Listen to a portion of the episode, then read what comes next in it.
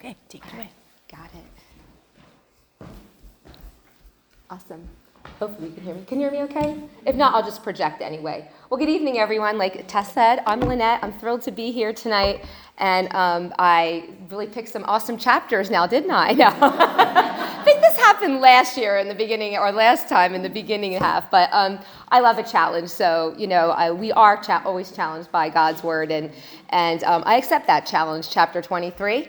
Um, so let's dig in. Um, and I appreciate all of your attentiveness. And thank you for being true to God's um, command to be in his word. And I, I hope that um, the, the message that I have tonight just gives you something to reflect on because as awkward and, and confusing and challenging as God's word can be sometimes, we know that there's always nuggets in there that help us grow in our faith and help bring us closer to Him and help us through times of joy and, and times of adversity.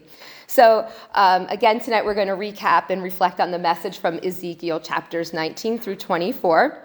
Um, and I hope it'll help our strengthen our ability to recognize um, and repent of our sins and motivate us to prioritize the, ne- the necessary aspects of our spiritual life. So in week five, we are still in the midst of Ezekiel prophesying to the people that God's judgment was nearing. Although God is patient, he is not mocked, and we can no long, and he can no longer tolerate this generation of sinful, unrepentant people. We certainly pick up on this as God describes their lewd and vile behaviors of idolatry, greed, thirst for power and blood. And despite his people thinking that the holy te- temple was safe and God's presence would never depart, God calls out their vilest offenses by likening them to an unfaithful wives and prostitutes whose laundry list of sexual immorality was a bit uncomfortable to read through. Um, and for added perspective, we cannot forget that God's pr- promise that if the wicked do turn away from their sins and repent, that God will forgive them and forget their sin, even if they were wrapped up in that list um, that we read about in chapter 23. So the problem is that no one at this time of, Ezekiel, of Ezekiel's ministry was willing to turn away. And at the close of this week's scripture in chapter 24, God makes good on his promise to destroy, um, to destroy them at the hands of the pagan nations, so that they so that they so desired to be like um, and with the added punch of even removing himself from the temple. So, as you probably noticed, the book of Ezekiel is a bit challenging to read as it requires untangling the pro- poetic language from the literal actions of God, Ezekiel, the people Ezekiel is speaking to, and their ancestors. Um, so, I hope a quick recap um, will help you take away some things uh, that will be a little bit enlightening for your discussion groups tonight. So, chapter one covers chapter 19, or day one covers chapter 19. It was entitled King of the Jungle. Um, and it was interesting because at the start of this, when as soon as I talk about a lion in Judah, of course, you know, we're thinking about, you know, Jesus and the alliterations that we take from that um, possible perspective. But this was a little bit different. Um, in chapter one, Ezekiel is eulogizing in pro- prophetic form the last declining years of Judah um, with this lamentation. Judah is likened into a lioness that trains her young cubs in savagery. At this time, Judah is enduring a legacy of leaders that have turned from God and mistreated the people and their own power by taxing, oppressing, and preying on them to manage their prestige, to manage and maintain their prestige. So, just to look back um, to understand the, the cub references, King Josiah, a righteous king before God, had reigned but was killed in Megiddo by Pharaoh Necho of Egypt. After Josiah's death, the people appointed Jehoahaz, um, Josiah's son, and that was reference of the first cub. But Pharaoh Necho had a chip against Jehoahaz and tossed him into the wilderness and appointed Jehoiakim, and you would think that this would probably be in line to be the second cub, but um, not because he was appointed by an Egyptian king, so that was kind of a little bit out of the lineage of um, what was referenced in Scripture. Um, Jehoiakim was also evil, taxing people and preying on them to maintain his power. Um, and Pharaoh, for a while, was a little unbothered by Jehoiakim, and probably because he might have been benefiting some way um, or getting a cut from Jehoiakim's shady practices, we don't know. But um, there's another pro- problem facing Jehoiakim, and that's the Babylonians. Um, so Nebuchadnezzar comes in, captures Jehoiakim, takes him as a prisoner, and now Jehoiakim's son, Jehoiachin, becomes king. And this is the second cub that's referenced. But only for three months. Nebuchadnezzar besieges Jerusalem and carries away Jehoiachin and then several, and several thousand others. And the next in line is Zedekiah, Jehoiakim's uncle is appointed by Nebuchadnezzar uh, as the next king. So Zedekiah perpetuated the abuse of power and idol worship, further elevating God's righteous anger. And that puts us right about the time of where we're hearing Ezekiel's lamentation. Zedekiah is currently the king, and God points out to Ezekiel that though Judah is as strong as a lion, she will be captured in the snare of the Babylonians. God would thrust him from his presence, and Zedekiah was the last of Judah's kings to sit on the throne. And not until Christ comes to reign will a king from the land of Judah arise. This sets the stage for much needed purification. Um, and as the author states, one of the hardest truths about revival is that it often requires a death of some sort before a new life can start again. And sometimes the pathway to revival is painful. And we will see at the conclusion of this week's study when Ezekiel is faced with a tragic loss. So we go from lions and lion, lionesses and lion cubs to vines and branches. And a chapter or in verses 10 through 14, here Judah is likened to a very fruitful vine. It's strong and its branches are like are the kings, and Judah rose to great glory, particularly in the reigns of David and Solomon but its end came like a scorching east wind. And this vine was Babylon, and it was strong. It was the last strong vine, and the last strong vine was Zedekiah. The fire took out the branch, which led uh, to the destruction of the vine, which was Judah. The vine, Judah, had a, ter- a terrible end. It was plucked up by Babylon, and then it was transplanted into the wilderness. The rod and the branches reference Zedekiah, who should have been Judah's benefactor, but instead became the fire that led to its destruction. The, fi- the vine imagery used in this lamentation expresses God's sorrow over Judah's fall into, a fruit, into fruitlessness as a nation after giving her so much. So we shouldn't miss the fact that Judah is no longer a mighty nation because we shouldn't miss the fact that Judah is now no longer a mighty nation because of the choices that it made. The reproach that Judah has become because of their actions of the people and the choices, the personal choices that they have made. This is a very strong reminder as how our unrepentant heart and our numbness to sin creates a separation from the Lord and self destruction. So, as a quick self reflection, made, it made me ponder as I went through the study this, about the sins that I am either easy to justify or seem to have gotten comfortable with. And um, also, as another self reflection, I just felt that, you know, one thing that's interesting about like our unrepented sin um, or the ones that we're not comfortable giving up is that we often have a way to talk ourselves through them.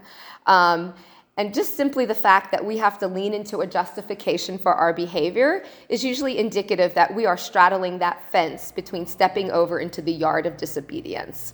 Um, in chapter or day two, and chap, covers chapter 20. Um, uh,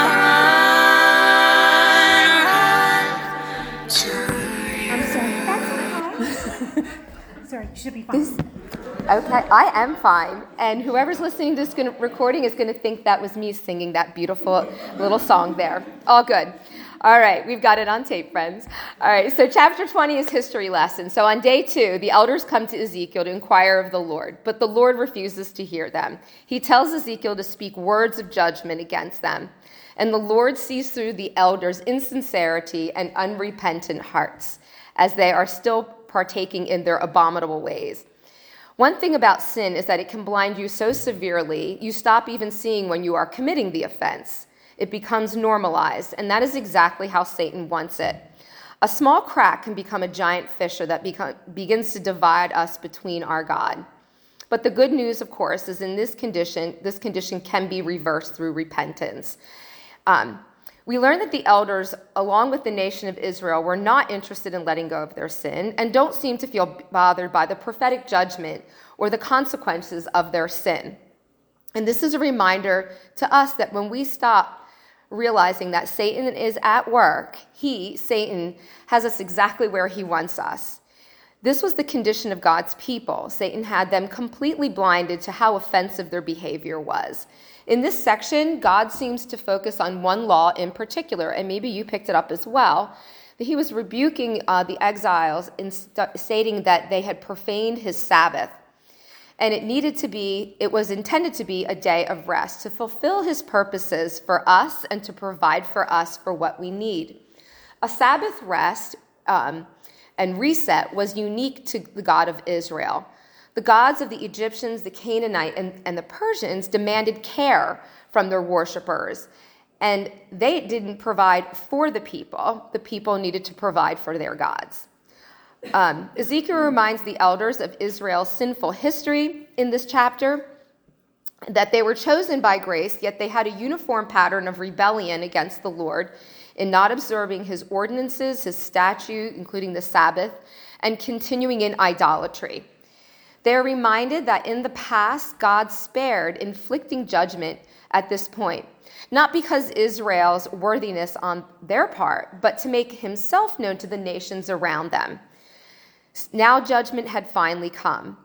Here we note that God had dispersed his children amongst the nations as a chastisement, elevating mankind's need for a Savior.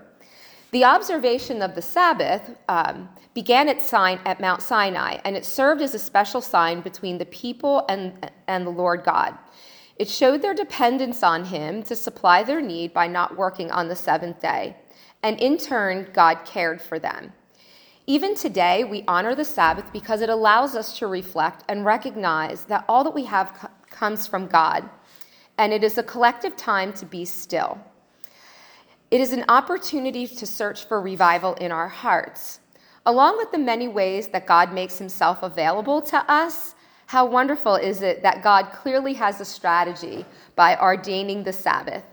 And if you haven't before, I hope you now are able to see how special the Sabbath is as an ordinance created for you and God to grow closer. On day three, this covers chapters 21 through 22. It's the sword of the silver, silversmith. Say that 10 times fast. Um, now the time of testing is over, and God offers no more opportunities to repent. Israel will feel the heaviness of Nebuchadnezzar's sword come against them, destroying them completely. Scripture is, stand, is stating here that the sword of our Lord will be wielded by Babylon against Israel. It is drawn from the sheath, sharpened, polished, ready for action, and will not be returned to the sheath until the task is completed.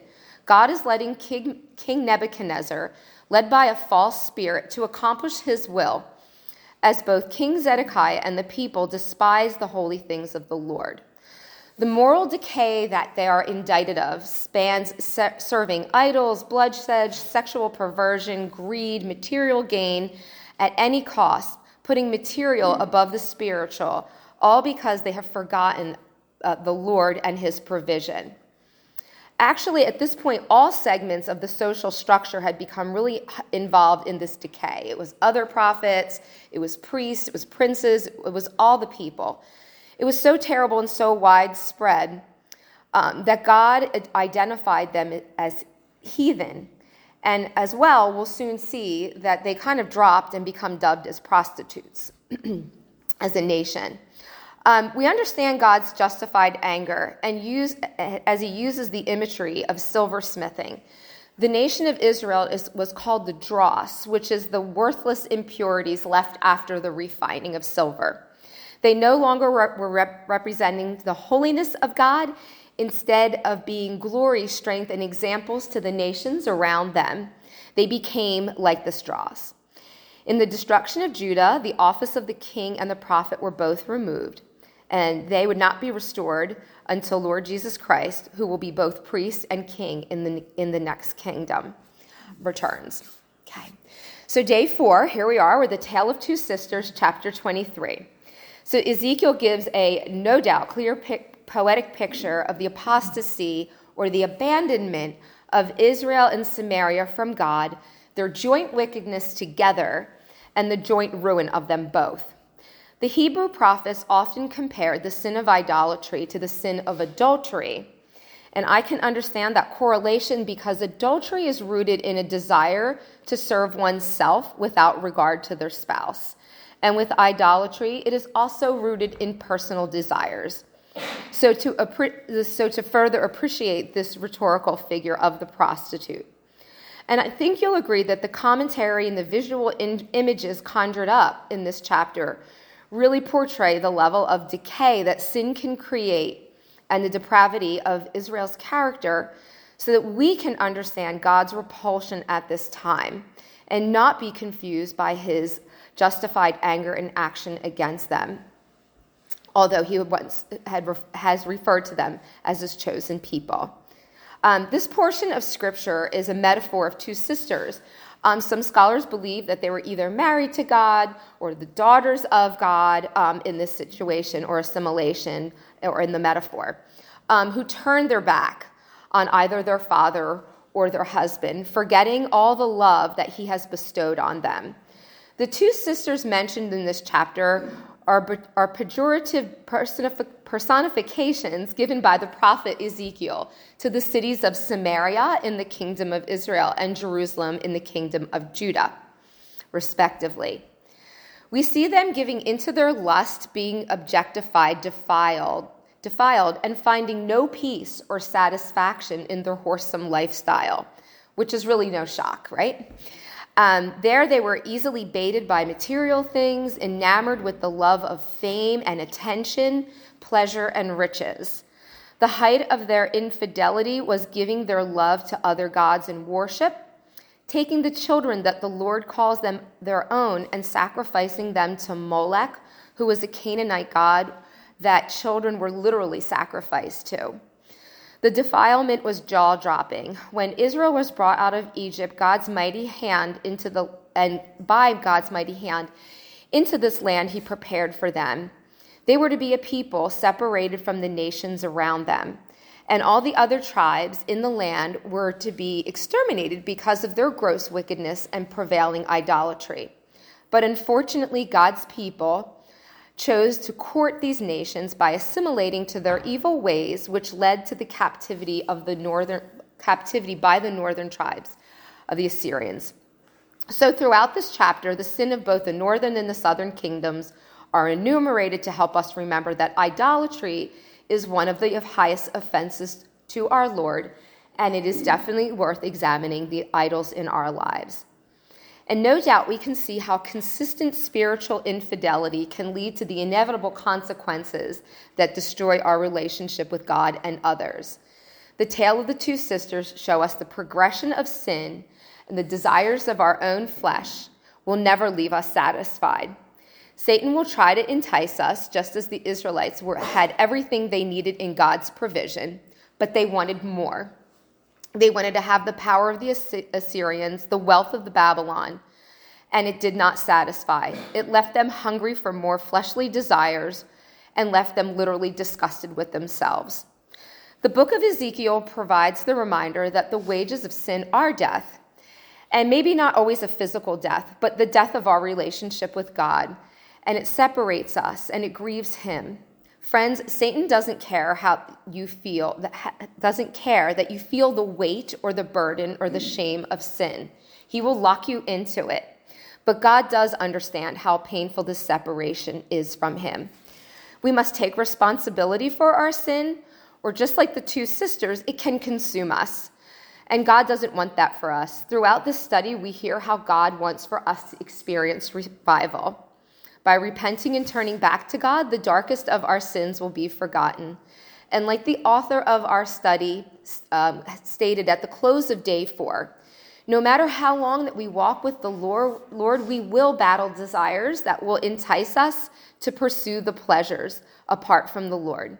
We must constantly and humbly go before Him, asking for discernment over these fleshly desires and remain in His Word, just like you are all doing.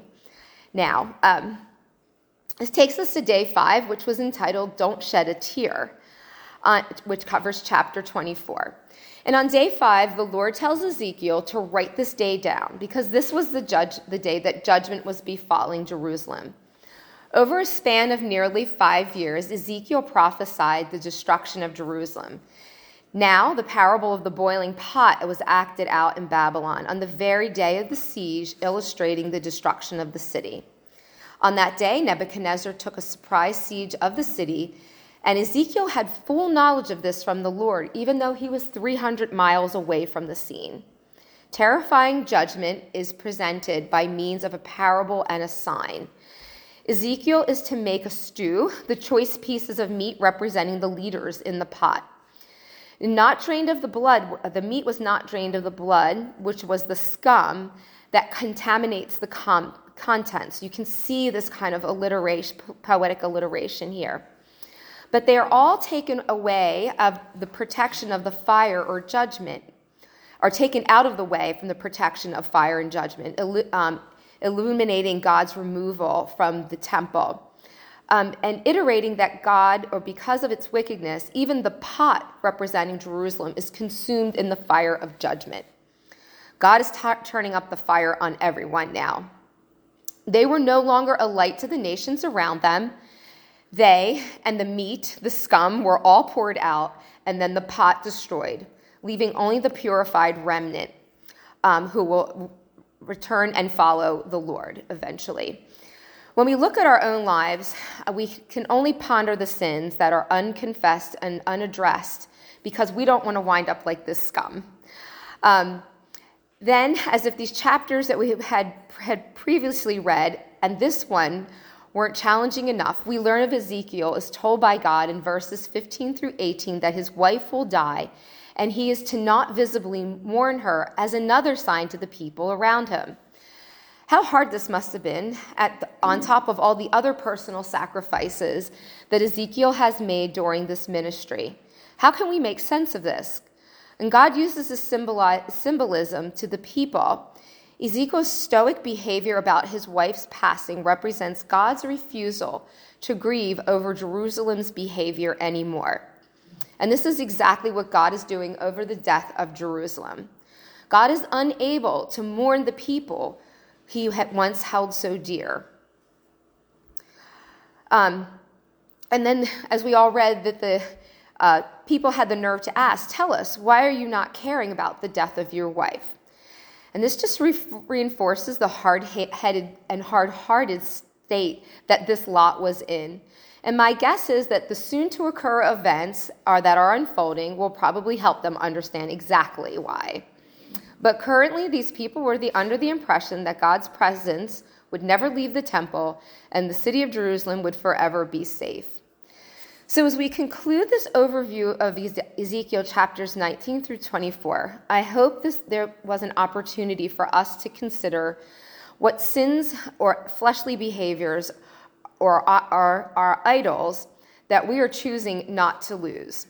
What have we talked ourselves through, or should I say, what has Satan talked to us into believing that is really harmless to our relationship with the Lord when we really know that it needs to be purified and it needs to be cleaned out? If there is any unchecked sin in our lives, we must ponder that. And they are worth are they worth the division and the pain that they could ultimately cost us? Think of the joys and the blessings that we might be missing because we cling to these sins tighter than we cling to the relationship with our Lord. The Israelites, as we saw, clung tighter to the customs and the depravities of the pagan nations around them, and they immersed themselves in the culture that they were supposed to be a light to for God's glory, but instead they were swept up, swept up in the sin. And it obviously did not work in their favor at the time. But we know God always has a plan. The refinement and the purging of sin at this time in history allowed for Judah's purification and paved the way for Christ to emerge from this tribe, continuing the legacy of our access to purification before God our Father. God is patient, but He is not a pushover, so we learned. Um, if you can't purge the sin on your own, God can and might intervene, and it might not be as comfortable. So it might be best to exercise our free will in favor of God's blessing to honor Him and not ourselves. There was a public service ad that some of you may have heard or seen up on billboards years ago. It said, Do you know the easiest way to quit smoking? Don't start. I think that's the same way with sin. We should use our energy to prioritize the actions that bring us closer to God so we won't have to work so hard on getting rid of them, the ones that pull us away from Him. Let's pray. Lord, we want to be holy in front of you. We want to be free from the idols that stand in the way of our relationship to you. You are a patient God, and we are forever grateful for that. Your love for your children is immeasurable. Allow the study time tonight to be a tool for our personal revival. Help us to seek after you in everything that we do. Thank you for the prophet Ezekiel, for his personal sacrifice, for his ministry, and the fact that you still speak through him today to teach us. Lord, I ask your blessing for this time together, the safety of all of these women's drive home, and bring us together again next week. In Jesus' name, amen. Thank you, everyone. I don't know how to turn. Thanks, everybody. I hope when you turned your alarm off, you didn't turn it off. I hope not. I can just reread it. Okay.